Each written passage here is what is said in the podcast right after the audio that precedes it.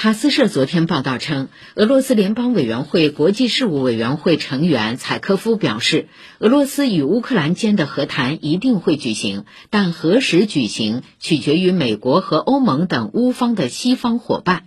谈判开始的前提条件是美欧停止进一步挑起冲突。采科夫指出，目前由于乌克兰采取的立场，双方谈判取得成果的可能性并不大。另据国际文传电讯社报道，乌克兰人民公仆党议会党团主席阿拉哈米亚昨天表示，乌方可能于二零二三年下半年恢复与俄罗斯的和谈。